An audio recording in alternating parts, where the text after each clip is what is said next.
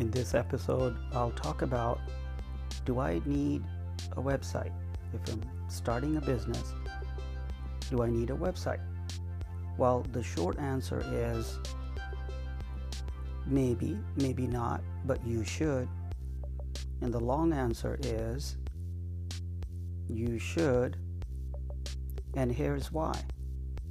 Well, even if you have physical products or you have a retail store or if you're planning to have a retail store, if you're starting a business, you gotta have online presence. Everybody is browsing using their mobile devices and they're online.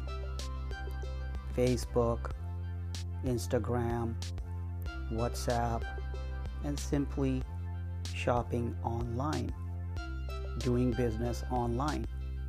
Now, you may think that you may not need a website. A website is your own property. It's like a real estate. It's like your house. So it's like a home. So you want to have a real estate property that you can call as your home, like a home page on your website, for example. And that also helps people able to find you and your business and about your products and services. So, yes, you should have a website.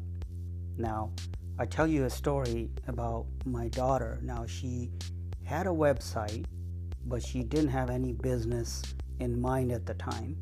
And she started a website with a blog. And she started a blog about environment. She's passionate about environment. She wrote about environment and she got a little fun out of it. But later on, she started thinking of an environmental friendly product that she created. She had an idea, she created that product, but before she created that product, she did a lot of research. But her research was mostly offline. She was asking other people, colleagues, friends, relatives, hey, what do you think about this product? So, long story short, she created the product, and the first time, the way she sold it, she sold it offline. She talked to a, a store, a big store in the area, and she um, got approval to have a booth there, a small booth, and she had a friend helping her, and she sold her product, and it was a great success and there was a huge demand. Now she could sell offline as well as online.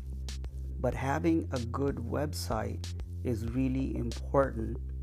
And I'll give you another tip.